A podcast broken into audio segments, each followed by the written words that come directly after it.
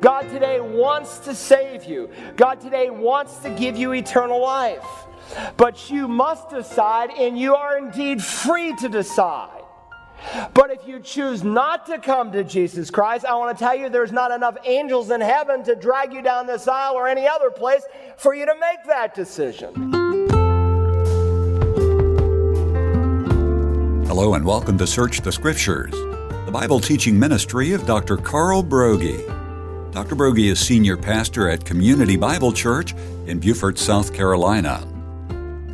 In our message entitled The Judgment of the Respectable from Romans chapter 2, Pastor Broggi has been looking at individuals who do not believe themselves bad enough to be sent to hell. They'll often compare themselves to others, or they feel their good works outweigh their bad, and they lull themselves into a false sense of security. But the true plumb line of comparison is not others, it is the sinless Son of God, Jesus Christ. As we pick up, Pastor Broggi unfolds the meaning of verse 6 of chapter 2, which says that God will render to each person according to his deeds. Everything you do, God records. Every thought you think, God writes down. Every word you utter, God puts it down in indelible ink. In the book of Ecclesiastes, Solomon wrote, For God will bring every deed into judgment, including every secret thing whether good or bad.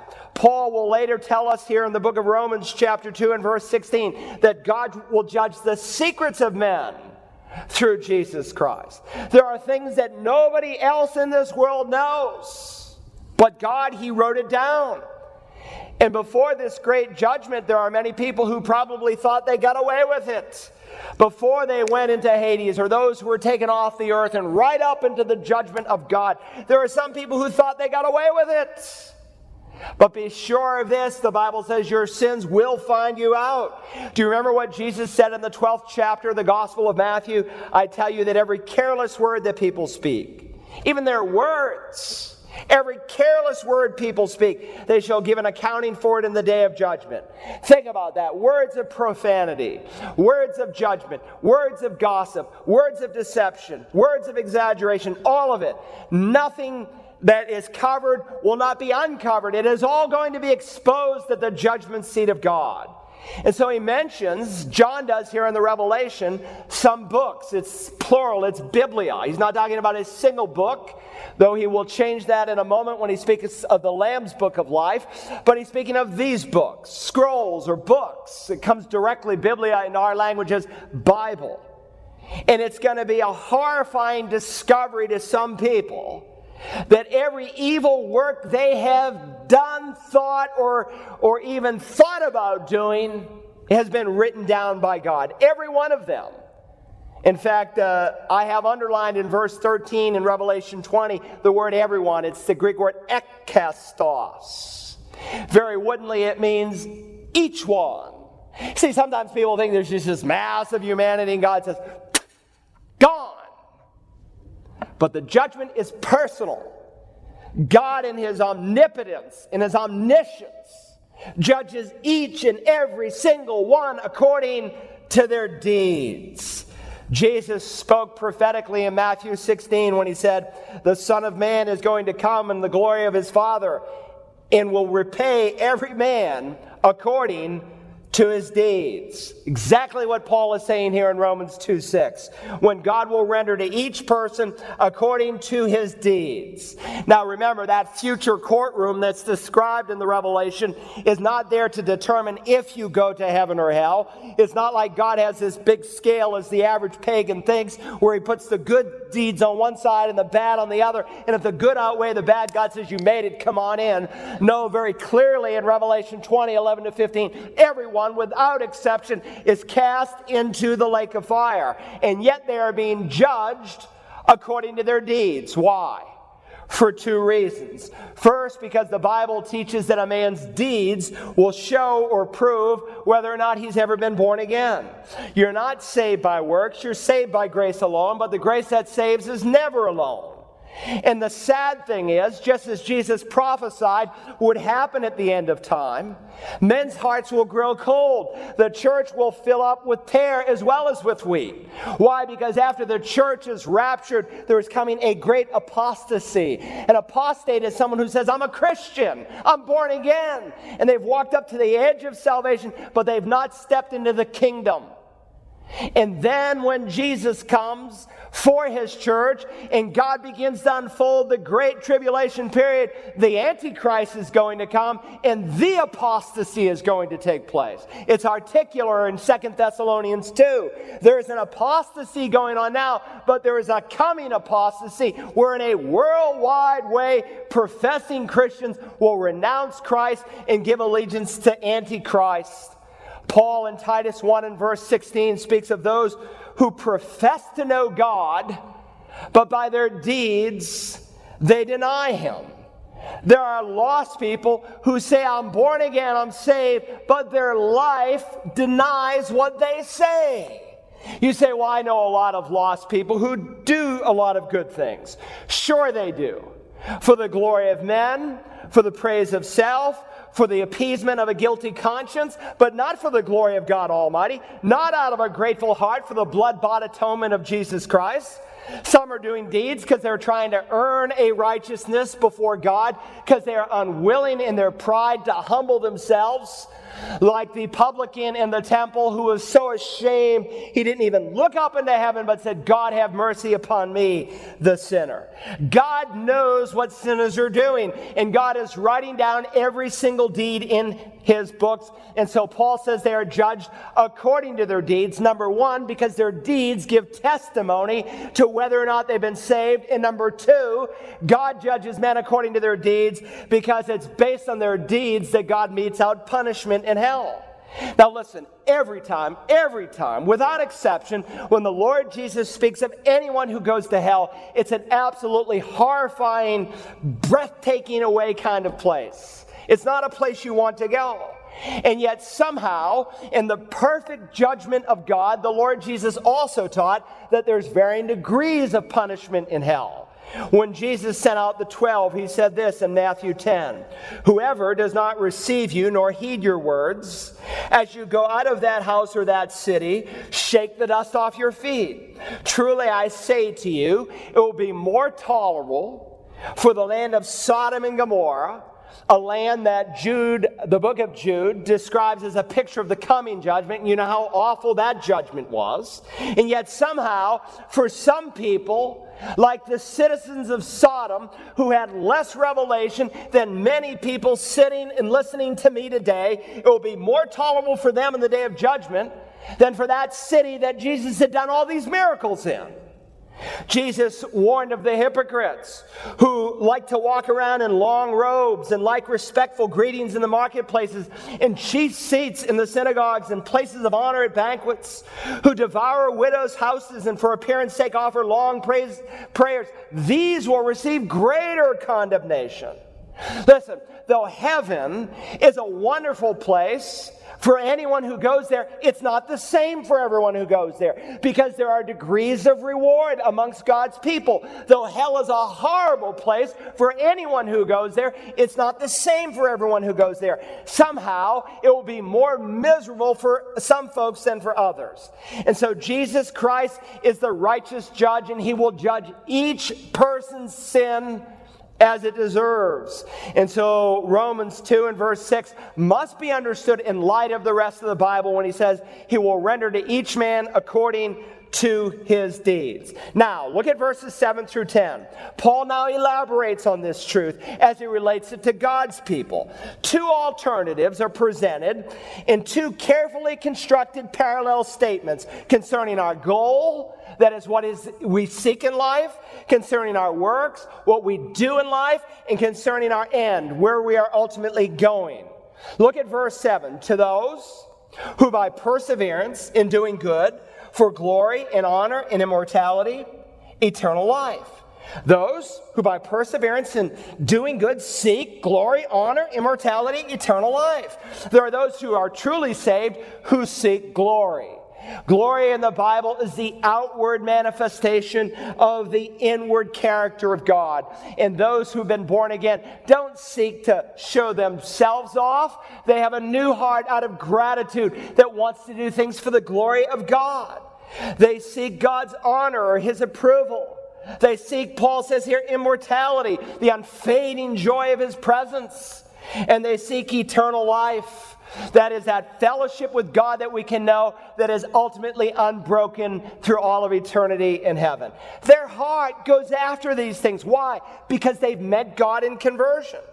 On the other hand, there are those people who are characterized by a single damning description, what he calls here in verse 8, selfishly ambitious. Look at it. But to those who are selfishly ambitious and do not obey the truth, but obey unrighteousness, wrath, and indignation. They are selfishly ambitious. They are filled with their own thoughts, with their own puny little plans in this life.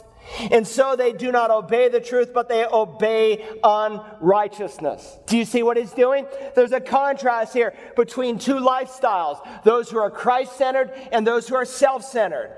He's speaking here in a contrastive way between two kinds of works those who persevere in goodness and those who persevere in unrighteousness. And there are two outcomes eternal life, and for some, wrath and indignation. Hold your finger here, turn to John 5. It will be worth turning to. John chapter 5 for just a moment. Jesus sets up a very similar parallel. We're coming to an end. Just engage me for a couple more minutes. Jesus here in John 5 teaches the same truth that Paul teaches in Romans that we're saved by faith alone, in Christ alone, but the faith that saves is never alone. And so he will say in John chapter 5 and verse 24 Truly, truly, I say to you, he who hears my word and believes him who sent me has this moment eternal life. Eternal life is more than heaven. John 17, 3 describes it as a relationship with God, knowing the Lord. When you believe you have right now eternal life, this person does not come into judgment, but is passed out of death into life. It doesn't happen by works. It happens by your faith in the living God who has provided the Savior of the world. But then he goes on to describe the person who truly has been saved. Look at verse 25. Truly, truly, I say to you, an hour is coming, and now is, when the dead will hear the voice of the Son of God, and those who hear will live. Now, think your way through this verse. What does Jesus mean in verse 25 when he says, An hour is coming and now is? You might want to circle those two words, now is, in your mind, because it's key to understanding the verse. John is writing about a coming hour. In just a moment, he's going to mention it. But he's also speaking of an hour that now is.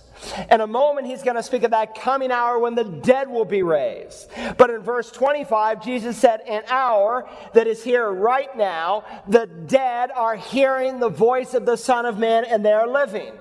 He's referring to those people who are spiritually dead, the way we are described in the Bible when we come into this world, physically alive, spiritually dead, who hear the voice of the Son of God and they receive spiritual life.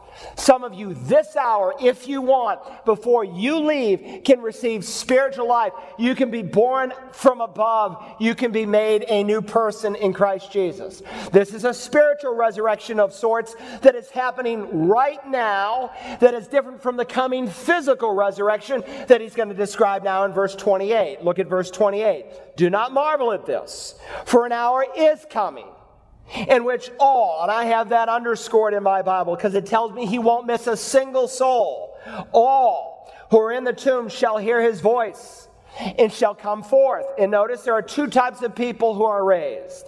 Those who did the good deeds to a resurrection of life, those who did the evil deeds to a resurrection of judgment. Now, you will notice in the NAS the word deeds is italicized.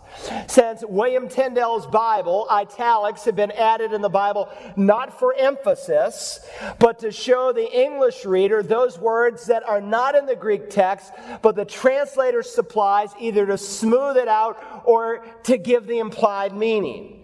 But literally, it reads to those who did the good, those who did the bad, those who did good things, good deeds, good works according to John 3, are born again. And because they are born again, John 3:21 says they come to the light so that it might be plainly seen that what is being done through them has been wrought in God. God's doing it through them. Conversely, those who did the evil deeds or works or things to a different kind of resurrection a resurrection of judgment or condemnation. These are the people that John 3:19 says will not come to the light lest their, their evil deeds be exposed. Now understand there are two important truths in these two verses. First, Jesus is not contradicting what he said in verse 24 that salvation is totally by grace apart from works. But he is affirming that if you have been saved, your life will change and if your life has never ever ever changed, it just meant you you, you've never been saved. Listen, the litmus test of what you profess is a changed life. And every week goes by, and I meet people who know all the right words, who can properly answer the diagnostic questions, but they live the lifestyle of a lost person. They are deceived. And they need to take a hard look at themselves and test themselves, as Paul will deal with some of the Corinthians of whom he had doubts. Test yourself to see if you are indeed in the faith. So, back here in Romans 2, verses 7 and 8, I'm going to bring this in for a landing now. Two parallel constructive sentences. Verses 7 and 8, the first parallel sentence. Verses 9 and 10, the second parallel sentence. Follow now. There will be tribulation and distress for every soul of man who does evil, of the Jew first and also of the Greek. But glory and honor and peace to everyone who does good, to the Jew first and also to the Greek. Once again, two alternatives, two differences. First, like Christ, he has two categories of people every soul of man who does evil, in contradistinction in verse 10 to everyone who does good. Secondly, like Christ, there's two outcomes, there's two destinies. In verse 9, tribulation and distress for one. In verse 10, glory and honor and peace for the other. And in both sentences, Paul adds to the Jew first and also to the Greek. A, a truth he's going to underscore when he comes to Romans 3:22 to say that there is no inequity with God. Be you a Jew or a Gentile, all of us without exception are sinful and fall short of the glory of God. Now listen, if a man is going to go to heaven, he is only going to go there by the grace of God. And he will say in Romans 6:23, the free gift of God is eternal life through Christ Jesus. And like any gift, a gift is not something you earn, it is something you humbly receive. But if you have humbly received this gift, then your life will show it. Now, God today wants you to be a part of His elect. God today wants to save you. God today wants to give you eternal life. But you must decide, and you are indeed free to decide. But if you choose not to come to Jesus Christ, I want to tell you there's not enough angels in heaven to drag you down this aisle or any other place for you to make that decision. God will never coerce your will. You are indeed a free moral agent. When God opens your heart up, you have the ability to choose. So you have the freedom to decide. But understand, you do not have the freedom not to decide. Because not to decide is to decide. Pilate, he, he thought he could remain neutral. He thought he could wash his hands of the problem.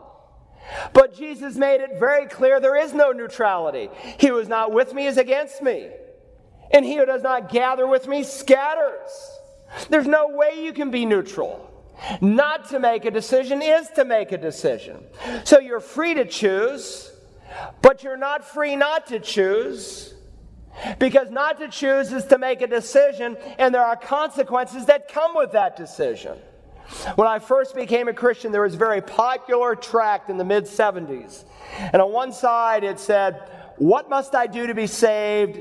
And below that question, there was a little box with Acts 16:31 printed. Believe in the Lord Jesus, and you will be saved. On the other side, the uh, question was asked, What must I do to be lost? And then there was a box below that was empty.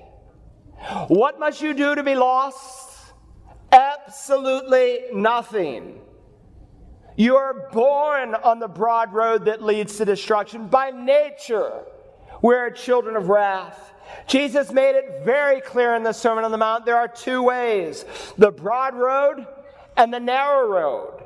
There is no other road. There are two gates, the wide gate and the narrow gate. There is no other gate. And there are two groups, a large group and a small group. There is no third group because there is no such thing as neutrality. And there are two lifestyles those who bear fruit and those who don't, just as we read in Revelation 20, John 5, and this morning in Romans 2. And so we live in a day when many profess to be saved and they are so deceived. Because while they profess to know God, their deeds deny it. I just want to ask you there, there, there's two ultimate destinies here one that leads to life, and one that leads to destruction. And there's no third destiny like purgatory or anything else you can think of. Does your heart this morning beat for God? I mean, does it really, truly beat for God? If it doesn't, you may be self deceived. And by the way, are, if you are saved, are you engaged in trying to rescue people from the wrath of God? You know, we had some people who didn't come to Tony Evans last week, and you know what I heard? They said it's going to be so crowded, I don't want to have to deal with the crowd. Man, they missed it. They totally missed it. It wasn't about them. It was about them reaching out to a lost world. And some of us, we go to our classes, we go to our work, we sit in our neighborhoods, and we could care less whether or not someone's going to heaven or hell. Some of us, our hearts have grown so cold, so indifferent. We used to invite people to church. We used to share our testimony. We used to try to bring lost people to meet the pastor. We used to try to take people through the gospel. We used to pray daily for God to give us opportunities to tell people of Christ. We used to, we used to, we used to, but we no longer. The wrath of God is real. And you don't want to meet Christ as a Christian with regrets in your heart that you had opportunity to warn people, but you did nothing. But neither be deceived thinking that you're on the right road when in reality you're on the broad road. What does your life tell? And if you're on the broad road, God wants to put you on the narrow road. If you're on the highway to hell, God brought you here this morning for a reason. He put a pastor in front of you so that today you could respond and be saved. And God has a big sign up exit now, heaven, exit now, heaven, exit now, heaven. He never says next exit, because the next exit for some of us may be hell. Listen, we're born on the broad road. And God wants to rescue you off the broad road, but you must humble yourself and come to Christ to receive forgiveness of sin and new life. You cannot remain neutral. You're free to decide. You're not free not to decide. And you're not free to escape the consequences. So, will you decide? Remember, not to decide is to decide. Heads are bowed and eyes are closed. Please, no one leaving unless it's an emergency. I wonder how many this morning could say, Pastor Broggi, I know that I've received Christ as my personal Savior. I know that I am saved. I believe in the death, burial, and resurrection of the Lord Jesus Christ alone. The Spirit of God bears witness to my spirit that I'm a child of God. He has changed my life. Furthermore, I've confessed it publicly before men. As a symbol of my salvation, I have been baptized, and today I'm a member of a Bible believing New Testament church. If you can say that, would you raise your hands? Put them down, please. Now, some of you could not say that this morning. Perhaps you've never been saved. Perhaps as I've been preaching, the Spirit of God has been speaking to you telling you that your profession is empty, that you're on the broad road, that while you may profess to know Christ, you give no change of lifestyle. Some of you do not have the assurance that if you died in the next 10 seconds that God would take you to heaven. You hope to, but you don't know. Or perhaps you've been saved and you've never publicly confessed it. You've never been baptized by immersion as a symbol of your faith. Or perhaps you're out of fellowship of a New Testament local church and you know there's a decision you need to make. Maybe to join this church, maybe to obey Christ in baptism, maybe today to be saved. You know there's a decision that you need to make and you could not lift your hand, but you know you want to make a decision. I want to pray for you. No one looking around. But if you know there's a decision you need to make, either to confess Jesus as Lord, to receive Him as Savior, to be baptized to join this church, raise your hand right now. Raise it up where I can see it. All right, people all over the auditorium. Now, Heavenly Father, I pray for these precious friends who have raised their hands, some who need to receive Christ. And you said, Whoever will call on His name will be saved.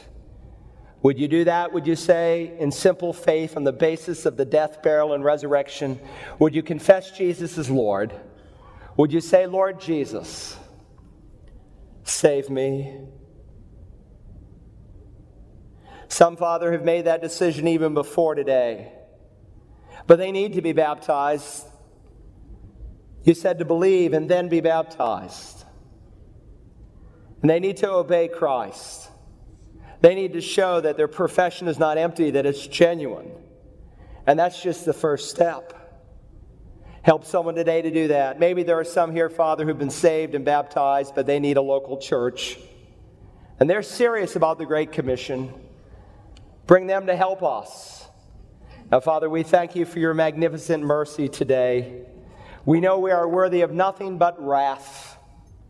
But in your grace, you sent your Son on a rescue mission and you provided in his blood atonement a complete and total payment for sin. And you demonstrated to the whole world that he was Lord when you raised him from the dead. Now you've commissioned us to go on a rescue mission, to go and to tell and to make converts, disciples of all peoples. Help us to be obedient. Help us to forget the failure of the past week or months or years and to go forward from this day onward that when we meet Christ in heaven, we will have no regrets. And I ask it in Jesus' name and for his sake. Amen. To listen again to today's message from Romans chapter 2, entitled The Judgment of the Respectable Sinner, visit our website at searchthescriptures.org and using the browsing tool under the Resources tab, choose the series of Romans. Be sure also to check out our Search the Scriptures app, available through the iTunes Store and Google Play Marketplace. And of course, you can always call us at 877 787 7478 and request a CD or DVD copy of this or any of Pastor Broggi's messages. The trip to Israel planned for this month has had to be rescheduled to May of 2022, and we still have a few availabilities if you'd like to visit the Holy Land with Dr. Broggi. This will be the trip of a lifetime as Pastor Carl, teaching from the Scriptures, brings alive the places you've only read about. Find out more by going to stsisraeltour.com. And remember, the registration deadline is February 8th, 2022. Tomorrow, Pastor Carl's wife Audrey is in this time slot with her program for women, Mothering from the Heart. And when we return Monday, we'll begin part two of the judgment of the respectable sinner. Join us then as we search the scriptures.